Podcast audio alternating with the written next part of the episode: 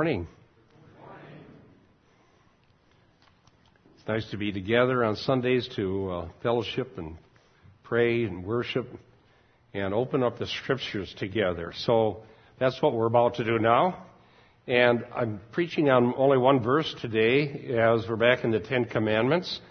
And the verse is Exodus 20 and verse 7, which is the third commandment concerning taking the Lord's name in vain. Now, we've already had a couple other messages out of the Ten Commandments that had to do with the idols. In fact, I think that was two parts. There was the uh, not having any other gods before me, and then the, the images that we ex, ex, explicated and talked about the generational curses. Now we're into taking the Lord's name in vain. and It's prohibited in the Decalogue, which is the Ten Commandments. Let's give an overview. So I want you to know where I'm going with this. I found my research on this material just fascinating this week. There were more ideas and concepts in this one verse than I imagined could have existed, but they're there, and I'll be able to show you that. First of all, we're not to take the Lord's name in vain. That's the commandment. Yahweh's name speaks of his person, speaks of his nature, and his mighty deeds. All of things that are his self revelation. That's Yahweh. Take, the word take means to lift up, raise, or carry. It does not mean utter, as people often think is the only thing it must mean. And by the way, I'm going to tell you about all this. I'm just telling you where I'm going, okay? So you don't have to write real quick to get it all. Vain means empty, unsubstantial, or worthless. There are implications about speech, but they do not exhaust the meaning. And God's people always bear His name, and they are either glorifying it or bearing it in vain. That's where we're going with this sermon. Let's go to our passage, Exodus 20 and verse 7.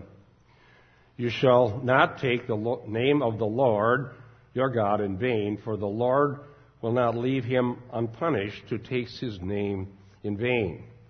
Now, the three key ideas are what does it mean to take? What's that word mean? What is the significance of the name? And what would it be to take it in vain? What's vain? What's that all about? Now, the name is something we should be very familiar with because we have been preaching through Exodus and we saw that God over and over again said that he was going to demonstrate his name, vindicate his name, and, and so on by doing the mighty deeds. Remember, Pharaoh would find out who Yahweh is because of the mighty deeds. Uh, Moses at the burning bush, which I'm going to show you in a bit. All of these things have been moving forward where it culminates at Sinai, where God comes down and speaks. And all of this is filling in for them the concept of the meaning of the name. It's the person of Yahweh Himself. Let me show you just one little aspect of that. It could spend a lot of time just showing what the name is all about. But this one is very significant. Exodus 3, 14 and 15. God said to Moses, I am who I am. And he said, Thus you shall say to the sons of Israel, I am has sent you to me. Now, this is signifying God's uh, eternal existence. God is not dependent on anything outside of himself. It's one of God's attributes. God did not come into being, he always was and always is. God is not a created being, he is. He exists. He is not contingent on anything outside of himself for his existence. God furthermore said to Moses, Thus you shall say to the sons of Israel, the Lord. Now, I am is identified as Yahweh, who was earlier identified as the angel of the Lord in Exodus chapter 3. Now, let me talk about the, the fencing of the name. Let me just uh, get our minds going that way right now. The Jewish people thought that the best way to obey the, the third commandment is don't even pronounce the name. Don't, and so they put, wouldn't put the vowel pointers in. So nobody could even know how to pronounce it. And they thought if you don't never utter the name, it's going to be impossible to profane it. Well, that's not a correct interpretation of this. In fact, it's quite a false interpretation of this. And avoiding utterance isn't the way you avoid profaning God when He's called you to be His people. And I'll show you that in a bit. Now, because of that, there was question about how the tetragrammaton, those four consonants, are to be pronounced, but it's pretty well universally amongst the scholars now believed that the correct pronunciation is Yahweh. But the interesting thing is that we continue in the tradition of fencing the name because I have a lot of English Bibles in my Bible software. I pulled every one up and there's not a single one that ever translates Yahweh as Yahweh. Okay, they all fence the name in the way that the Jewish people do, and, and the way they do it here is do they show uh, capital L and then small caps O R D, and we're supposed to know that that stands for those four vowels or Yahweh. And, and it, all of them, uh, there may be a Bible. I haven't, haven't asked Carl; he's the Bible expert because he collects Bibles. Uh, I don't know if any Bible has ever come out that actually translates Yahweh as Yahweh. Now, it's not necessary to fence the name. I'm going to show you, we don't have to build a wall around it so nobody can hear it or see it or say it.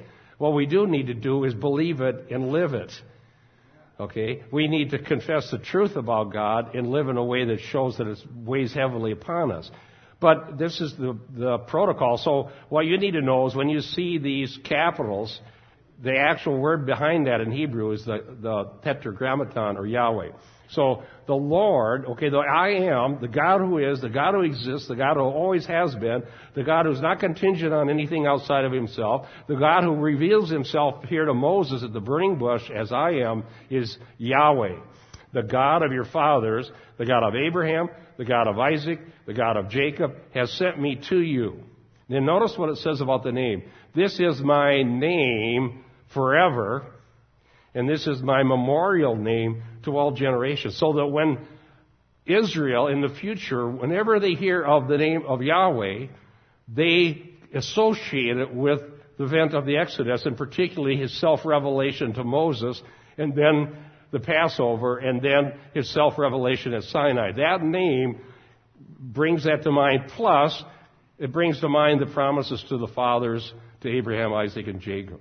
So that is what we need to remember. God is is, is who he is in all of his attributes, in all of his glory, and the name signifies everything that God is in his per- person and nature. Now, I'm just put a little summary here of, of some of those things that we see just in Exodus. This is limited to Exodus. The name Yahweh in Exodus is linked to God's attributes.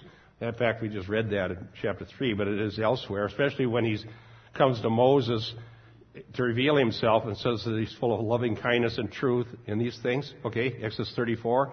To his deliverance, this reiterated, I'm the God who brought you out of Egypt. To his provision, God brings the manna to them and cares for them as his own people. To his presence, God being present uh, in, with Israel in the theophany.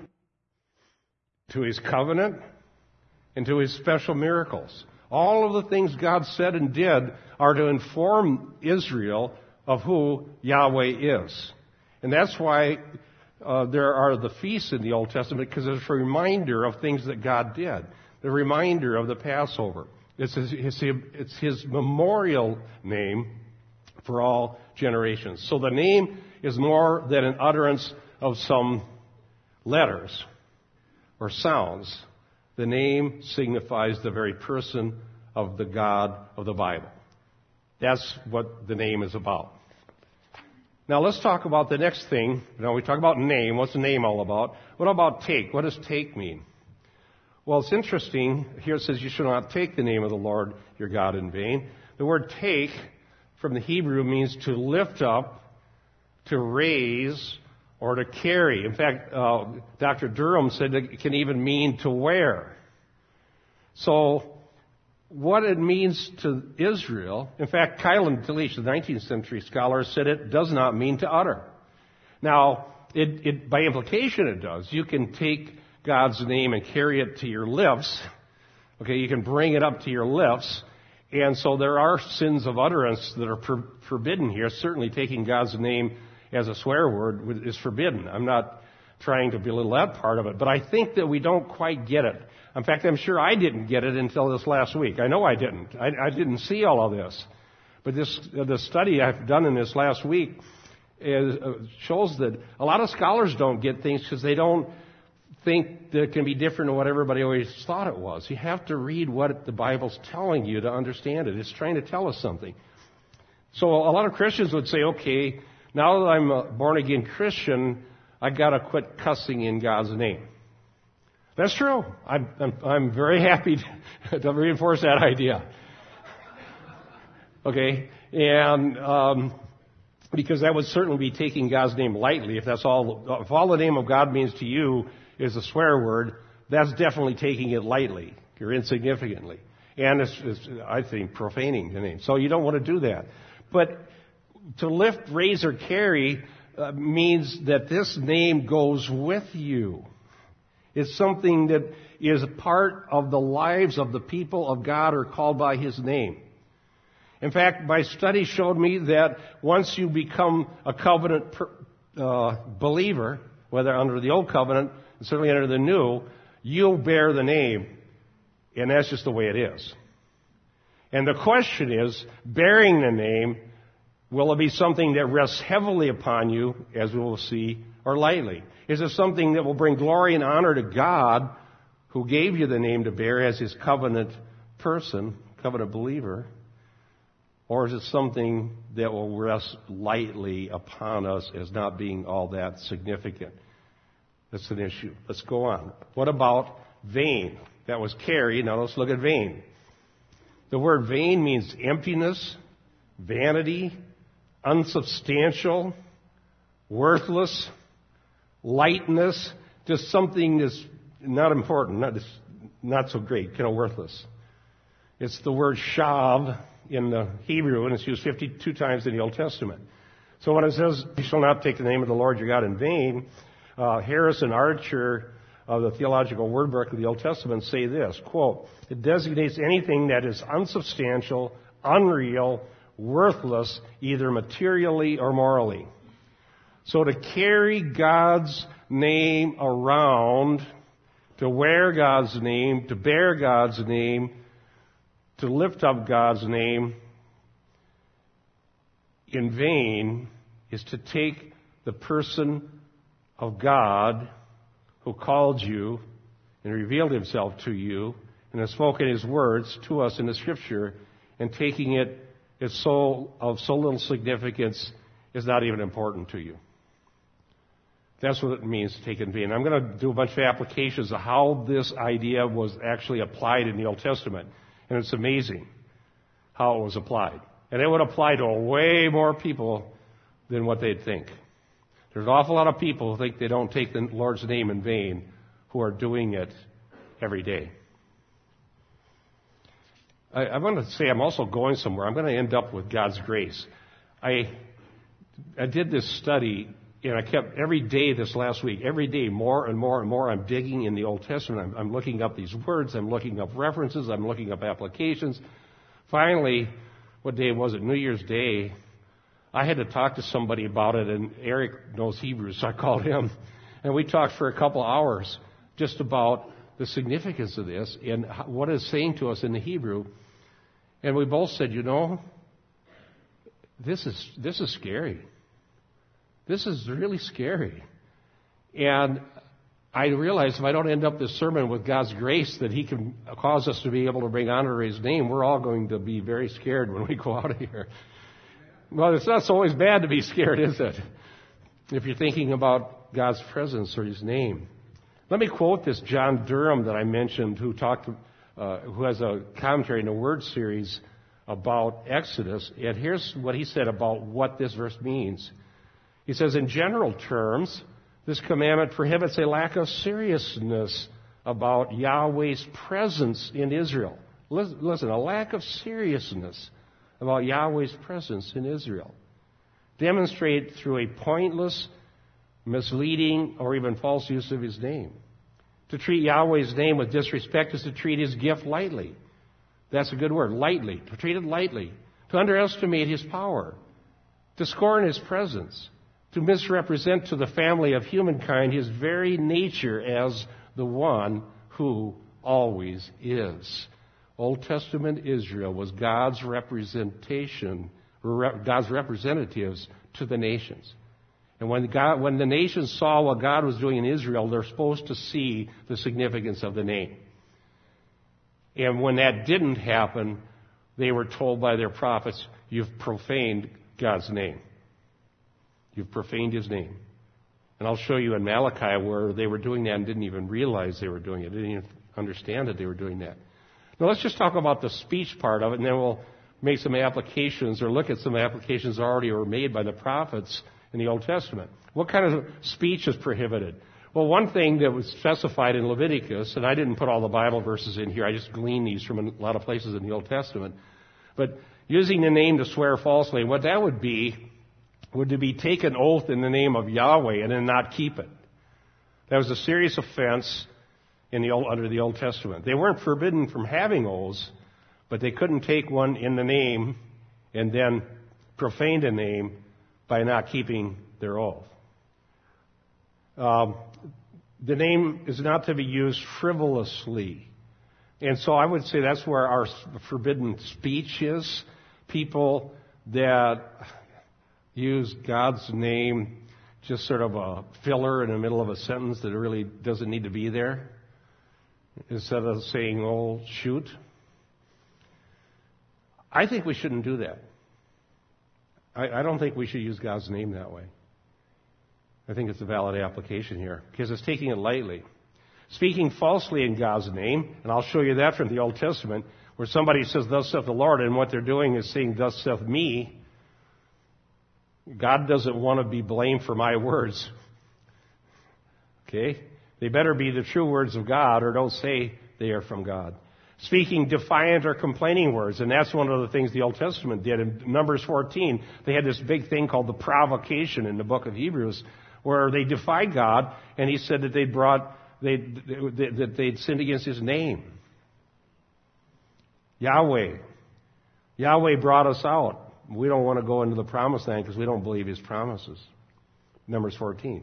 Using God's name to conjure or as an incantation. See, in the ancient world, they had the idea that if you knew the name of some spirit being or deity, one could force that being or persuade that being or, or by using incantations, get the being to do their bidding for them.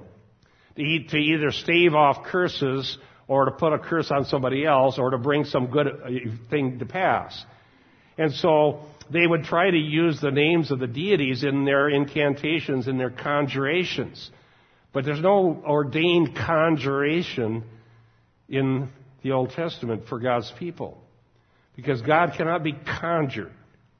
God doesn't show up when we do incantation. And this has applications in today's church where they're using, um, I heard somebody wanting, uh, teaching that when I was in seminary, or saying that's what we got to do. Just say the Jesus prayer over, over and over. Say it a thousand times. God be merciful to me, a sinner. God be merciful to me, a sinner. God be merciful. They're doing conjuration. A prayer that's uttered to God is a concept that's a communication. Okay? And what that prayer was was not something that it says in the Bible, if you say this a hundred times, some God will show up and do something for you the, the guy that prayed it actually knew he was a sinner conceptually, and he knew that he needed God's mercy. That's why he said it, because, that, because he was conveying an idea from his heart and mind to God in his prayer. Conjuration is using God's name to try to get something to happen. And God's name gets conjured by evangelicals all the time. It's not right. We're talking to the creator of the universe, and it's a glorious, glorious thing that he listens to us. It's a wonderful covenant privilege that he's allowed us access to the throne of grace. And when we go to that throne, we tell, we speak as persons, covenant partners, to the God of the universe and He hears us. And we find mercy and grace in time to help. Now to take that into a, a, an incantation or conjuration is blasphemous and wicked. And is taking God's name in vain. Let's go to now into some Old Testament examples of how the Jews understood this and how the prophets spoke about this. Now this verse, Ezekiel 13:6 and then verse 7, the word falsehood is our word vain from Numbers 20 and verse 7. It's the same word. Lightly, uh, inconsequentially, vain. So that's why this is an application of that. Here's what it says. They see falsehood, vain, vanity, and lying, divination, who are saying, Yahweh declares, the Lord, but it's Yahweh, when Yahweh has not sent them. Yet they hope for the fulfillment of their word. Did you not see a false vision and speak a lying divination when you said the Lord declares, but it's not I who have spoken? They're taking God's name in vain. And that's why it shocks me when I talk to people who believe that we can have new revelations and new prophecies, and they say they can speak, thus saith the Lord, uh, in the church to the church, expecting people to know that's what God said, but they said it doesn't really have to be what God said, I might be wrong. What they're doing is saying, I don't think it's important whether what I say in God's name is true. The Bible calls that taking the Lord's name in vain. Now, I can be guilty of that by misrepresenting His Word. That's why I said after you just uh, meditate on this all week, at the end of the week, the thing you're left with is the fear of God. And it's going to drive me to the Bible. God help me. I don't want to get up here and tell you God said something and He didn't. Because I took His name in vain. And I gave that up when I got saved. Well, pretty much, other than the two weeks after I got saved, I was golfing and I hit one in the creek. and out came what's not supposed to come out. I was only two week old Christian. But it was such a good shot too. It almost got to the green and boom, bounced in the creek. And I got so upset I gave up golf for, for a long time. I, I did. I just went home and put the clothes away. He says, if this is going to cause me to blaspheme God, I gotta, I gotta grow as a Christian before I can play this game. you know, that's a good thing. You know, take up golf and you'll have to get sanctified. Because it's so frustrating. It's like driving in traffic. All right, enough of golf. But I, uh, it's pretty heavy stuff. I got to lighten it a little bit here. Let's see another Ezekiel passage. Ezekiel 22, 28 says this, and her prophets have smeared whitewash for them, seeing vain. There's our word from Exodus 20 and verse 7. It's used 52 times in the Old Testament. Seeing vain visions and divining lies. Notice they're not, they're divining. They're doing what's forbidden in Deuteronomy 18. Divining lies for them saying, thus saith the Lord God, when the Lord hasn't spoken. Yahweh did not say that. So you are taking the Lord's name in vain. He didn't say that. Let's go to Malachi 3, verse 13. Just giving you examples of how this is used in the Old Testament. That's all I'm doing here. It says here, Malachi 3, 13 and 14, Your words have been arrogant against me, said the Lord. Yet you say, What have we spoken against you? See, they're, they're, not, they're unconscious of this. It's possible to be continually taking the Lord's name in vain and being totally unconscious that you ever did it. Here's what it says. What have we spoken against you? Here's what he says. You've said this. It is vain to serve God. There's our word. It's vain to serve God. And what profit is it that we've kept his charge? And that we have walked in mourning before the Lord's house? In other words, we're not getting anything out of this. So when the Christian begins to look around and say, well, I've been serving God, and I don't see my life going anywhere. I pray. I've heard people say this to me. I pray. I don't see anything happen. I, I, I try to follow the Ten Commandments and, and do the right things. What good is it? What good is it? It's vain, it's worthless, it's light. It's not, it's not a, it's an insubstantial thing to serve Yahweh. That's what they were doing in Malachi. In fact, Malachi itself as a whole book is, I believe, a fitting commentary on the third commandment. I'll show you that a little bit, some more. Let's go to the Psalms. Let's go to the opposite. Let's get the positive side. Well, what could we do that would be the very opposite of taking the Lord's name in vain? What do you think we could do? Well, here's something that Psalm says, Psalm 2 and verse 11. Worship the Lord with reverence and rejoice with trembling. It's an awesome thing to come to worship God. The reverence and trembling means we understand how awesome God is and how great of a privilege it is for us to even pray to Him or hear His word or sing praises to His holy name. But we do so with reverence because we love Him. And we want to sing the praises of God and show forth His glory to the nations.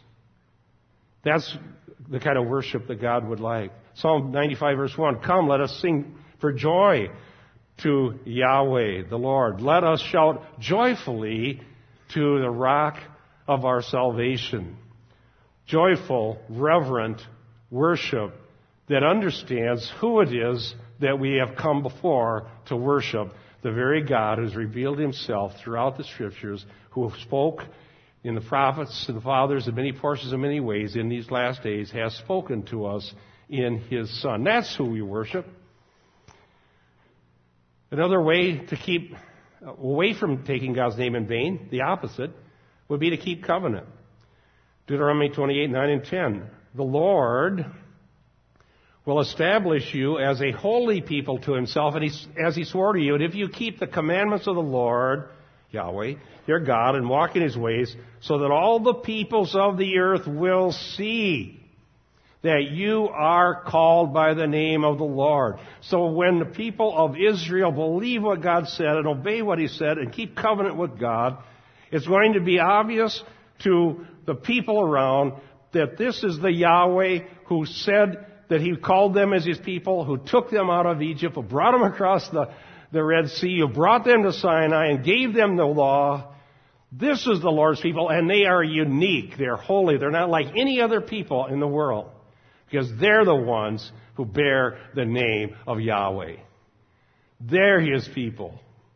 And it can be seen that they are by God's grace as He's working in them. 1 Chronicles 16, 24 and 28. And I want to make a contrast here, okay?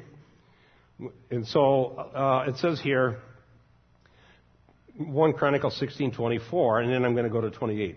Tell of his glory among the nations, his wonderful deeds among the people. So we know what God has done, and we broadcast that with our words so that the people knew what God did. In the book of Acts, what God had done was raise Jesus from the dead. That was his great work. That was his wondrous deed. That was what he did to make them a covenant people. So every message that was preached in the book of Acts mentions God's mighty deed of raising Jesus Christ from the dead. So that would be the opposite of taking God's name in vain, is proclaiming what God did in His saving work. And for Israel, the Passover was the defining deed. The second part says, Ascribe to the Lord, O families of the peoples, ascribe to the Lord glory and strength. Now the word for glory is kabod. And it comes from a word that means heavy or weighty. And as I was looking at this, and this is me here, I didn't see this uh, explicated by at least the, the literature that I read this weekend, which was a lot of literature, but it just seems obvious to me. Kavad means heavy or weighty. Shav, vain, means empty or unsubstantial. And so, giving God, ascribing glory or glorifying God or giving God glory by our words and actions is the exact opposite of taking God's name in vain.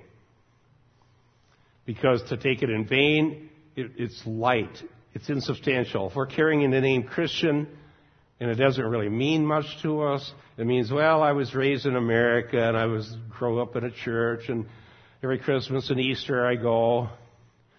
And sometimes I go more than that if I'm not unhappy with something. It doesn't mean much. It's light. It's just, it's, it's not weighing us down at all. It's just light. But when God's glory is real for us, it's weighty. It's heavy. It's, it's substantial. It's meaningful. It's something that never quite gets totally out of our conscious mind. That we're walking around with God Himself, who made covenant.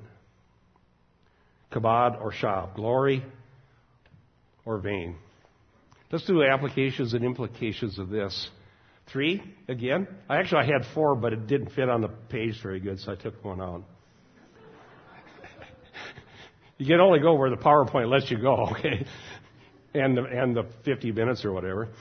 Uh, to avoid taking God's name in vain, we must live in a manner that honors God. We should worship God in a way that shows that His name rests heavily upon us.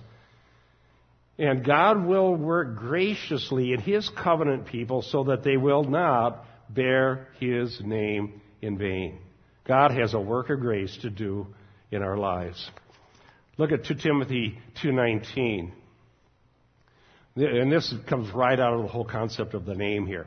Nevertheless, the firm foundation of God stands, having this seal, the Lord knows those who are His, and, okay, the Lord knows if we're His, and if we believed in Jesus Christ and trusted Him as our Lord and Savior, and we're confessing Him, and uh, believe in Him, we're justified, then we're His. That's how we know. And if that's true, then this is what applies. Let everyone who names the name of the Lord abstain from wickedness.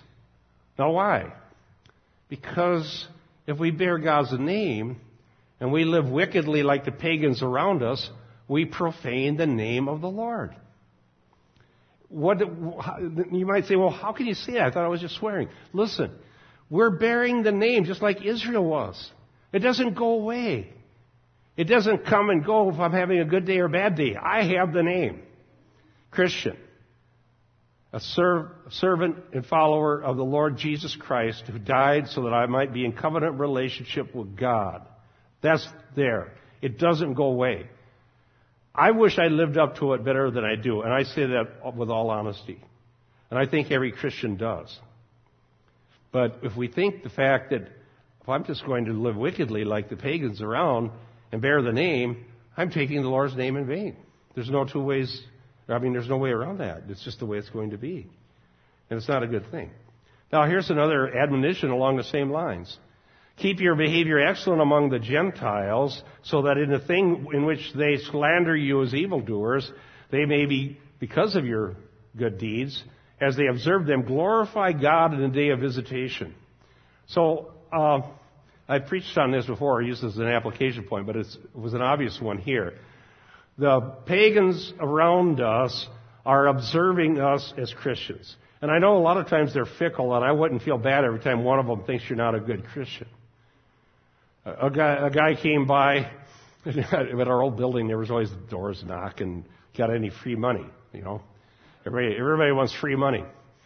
And so this guy, who was obviously you know a scam artist, uh, had a he had a really big story. He wanted fifty dollars. I mean, you know, that's usually like an uncle died in St. Cloud or something. Fifty dollars. If they died in St. Paul, it's like five. Duluth is up there too. And I, sometimes I'd say, well, man, a lot of people died in St. Cloud.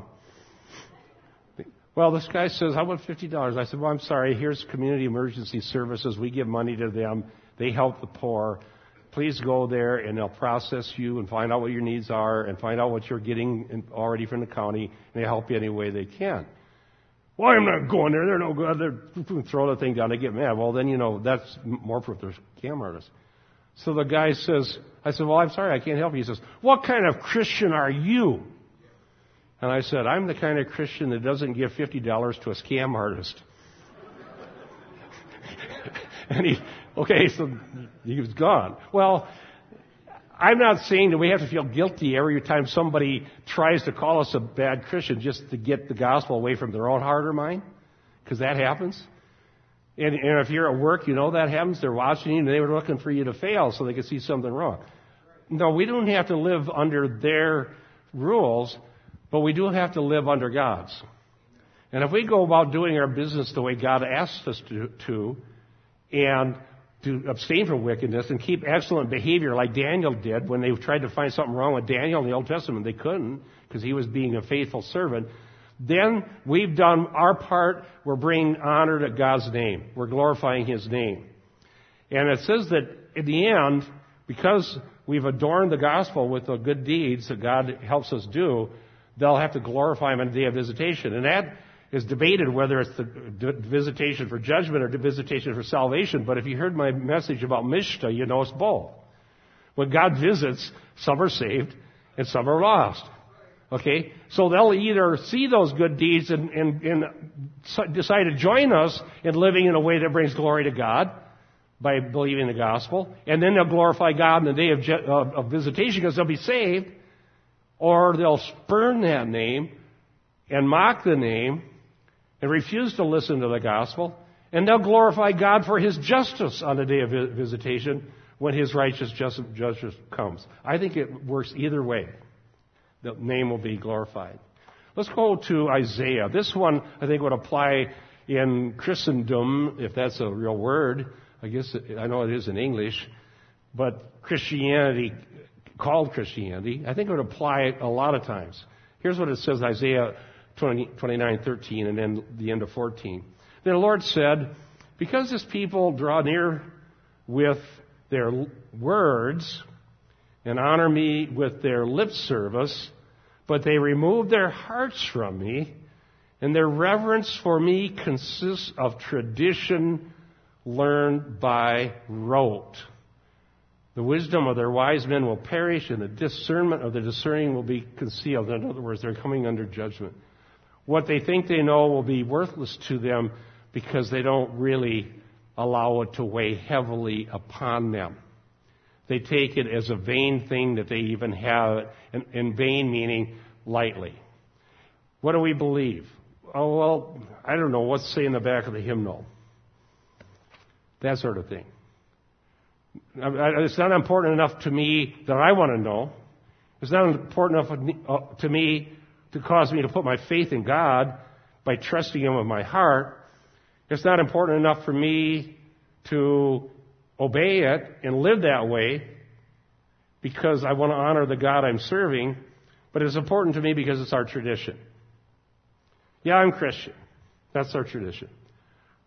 It's not new. It was in the Old Testament. Taking the Lord's name in vain. See what I said earlier that there's a lot more people taking God's name in vain than you might think?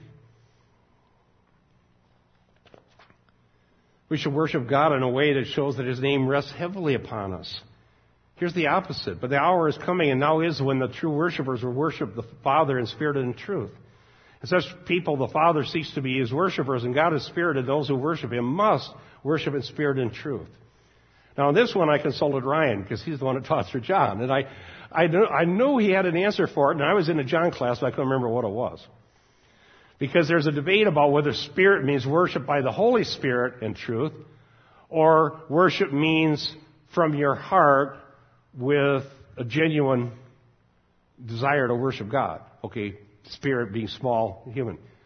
And Ryan's answer, I, in fact, I told him he got the Astute Reading Award. That's the best one, by the way. Highest honor. He said, if you look in the context, the issue was geography and location. And there was a debate about whether the Samaritans had it right at Mount Gerizim or the Jews had it right at Mount uh, Zion, okay, in Jerusalem.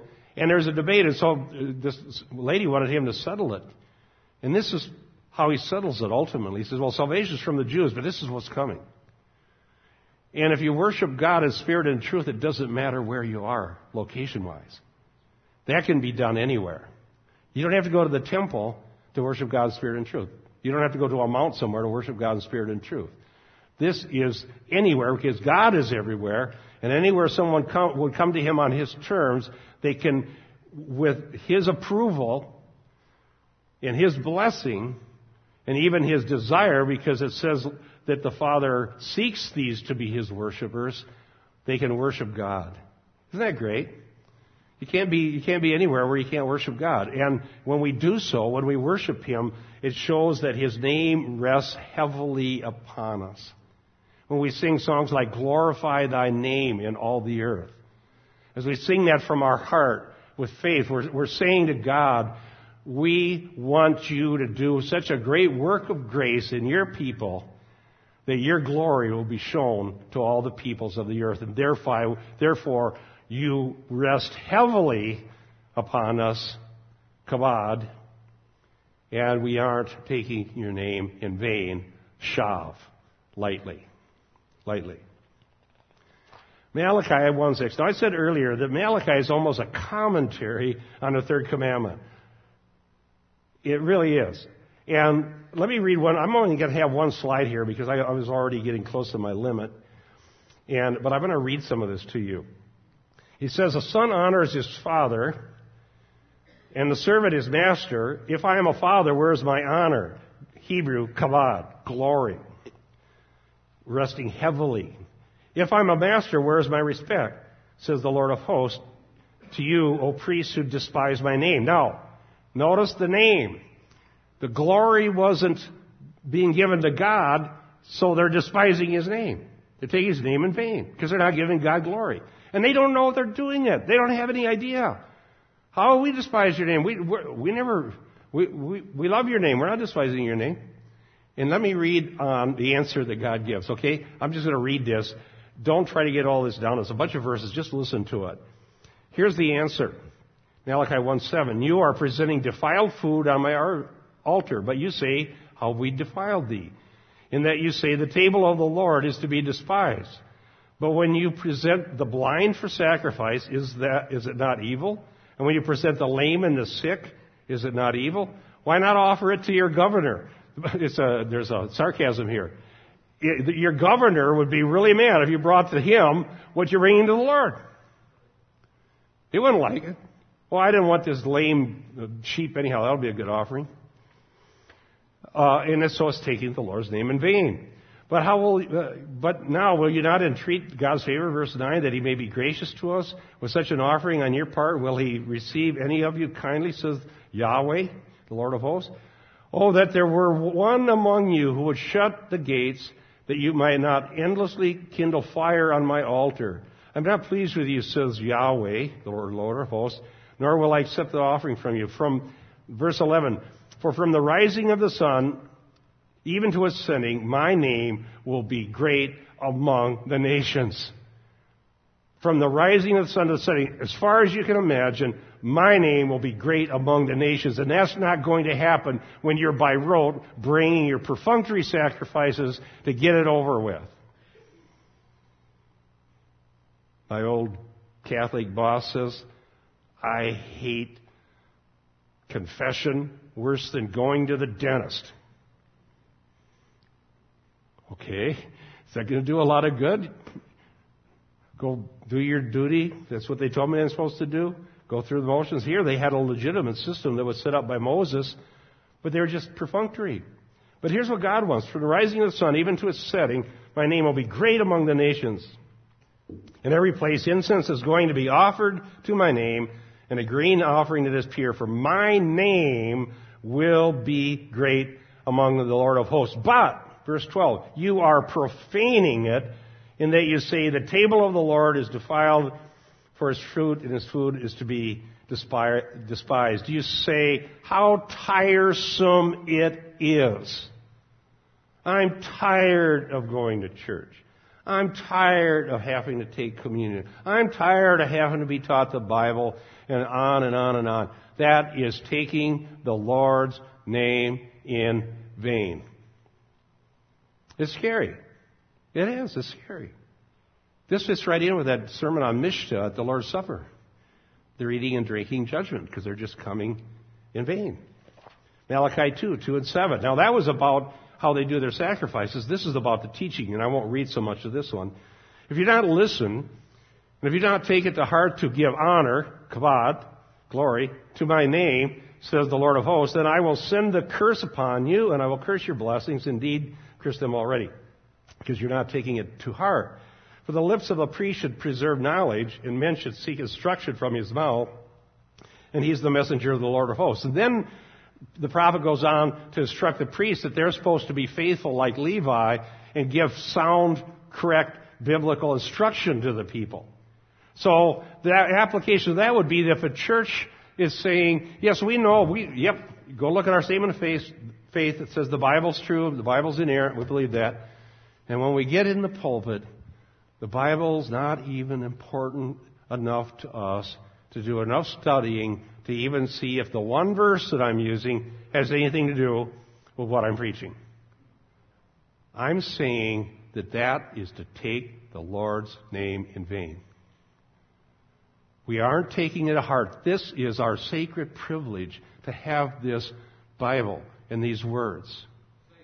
And the people need the truth of the word to apply to their lives so that they can be saved, so they can be sanctified, they can be instructed in godly living. living. It's profitable for instruction and righteousness. And if we would rather entertain people who don't care what the Bible means and go here and go there and have little ditties and misrepresent the Bible, we may be like those guys at the time of Malachi and say, I'm not taking the Lord's name in vain. I, I don't ever swear. I love Jesus. Well, you're taking it in vain because you don't think what God said, which is representative of His name, His person, His nature, is worth explaining to the people clearly. That's to take it in vain. And that's exactly what Malachi 2 is saying. I'm not making that up. That's what it says. In Ezekiel 36. Now we gotta get to the good part of this. I told you, when I studied it, I was pretty like, whoa, this is tough. How am I going to avoid this one? Well, I'm going to tell you how. Ezekiel 36, 20 and 21. When they came to the nations where they went, they profaned, that's taking the Lord's name in vain, they profaned my holy name because it was said of them, these are the people of the Lord, of Yahweh, these are the people of Yahweh, Yet they came, and they, yet, yet they have come out of his land. In other words, because they broke covenant, they were kicked out of the promised land. But he said this, But I have concern for my holy name, which the house of Israel had profaned among the nations where they went. Then he says this, verse 23, Ezekiel 36, I will vindicate the holiness of my great name, which has been profaned among the nations, which you have profaned in their midst. Then the nations will know that I am Yahweh, declares the Lord God.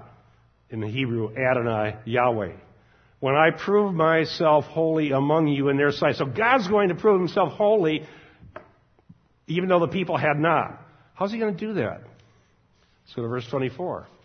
Here's how he's going to prove himself holy. For I will take you from the nations, gather you from all the lands, bring you into your own land, and I will sprinkle clean water on you, and you will be clean, and I will cleanse you from your filthiness and from all your idols verse 26 and 27. Moreover, I will give you a new heart and put a new spirit within you, and I will remove the heart of stone from your flesh, and I will give you a heart of flesh, and I will put my spirit within you and cause you to walk in my statutes.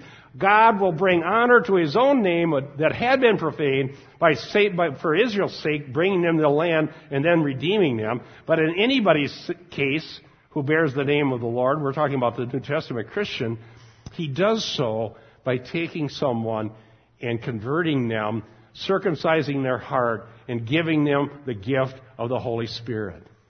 And when God gives us the gift of the Holy Spirit, things change. They change. They change dra- drastically. We no longer are going through the motions because now it's real. God gives us a desire to obey Him, where before it was like, these rules are so onerous, we have to always hear more of them. But after you, receive the Holy Spirit, you believe, wow, that's, that's how God wants me to live as a Christian. Then you start praying, God, help me to do so. And then the Holy Spirit gives us power as we live for Him. When it's real, it's real, and you can bring honor to God's name. Well, how can that be?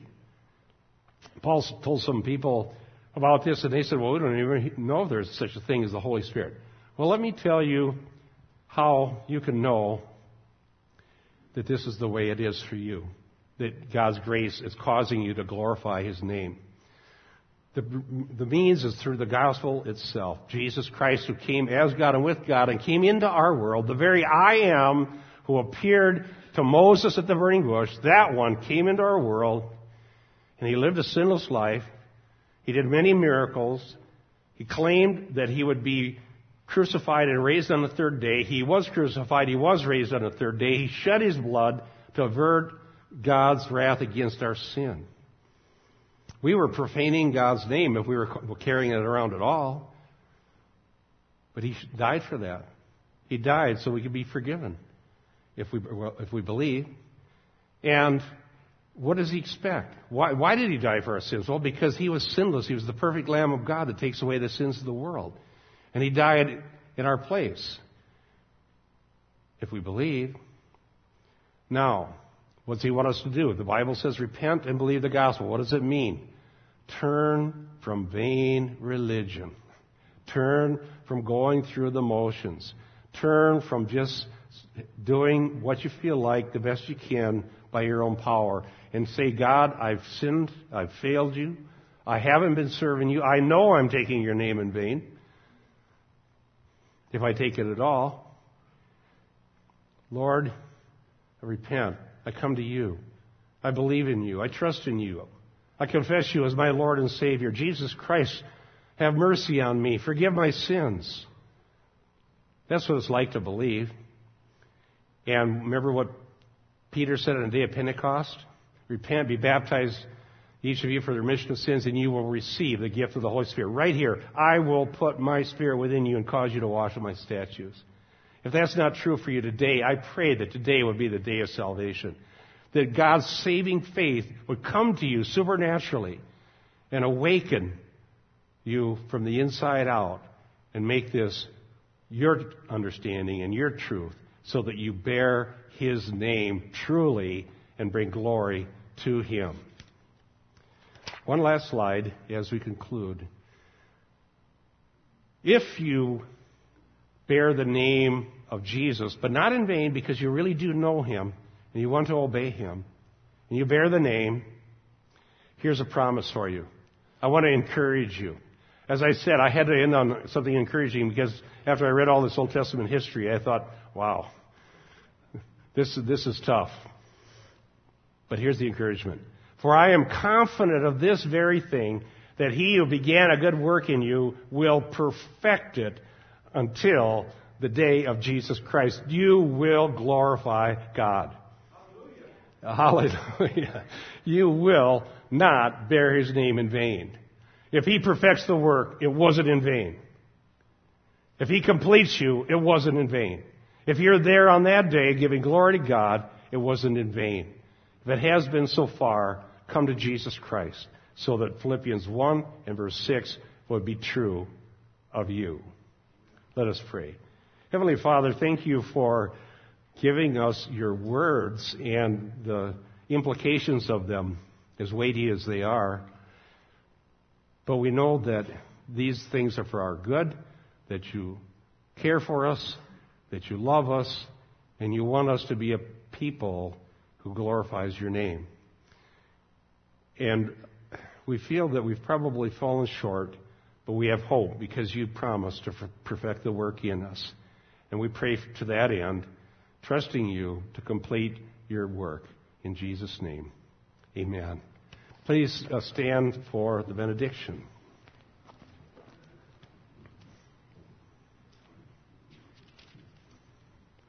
Since we are in the Old Testament, I'll, I'll, take the benediction from the book of Numbers.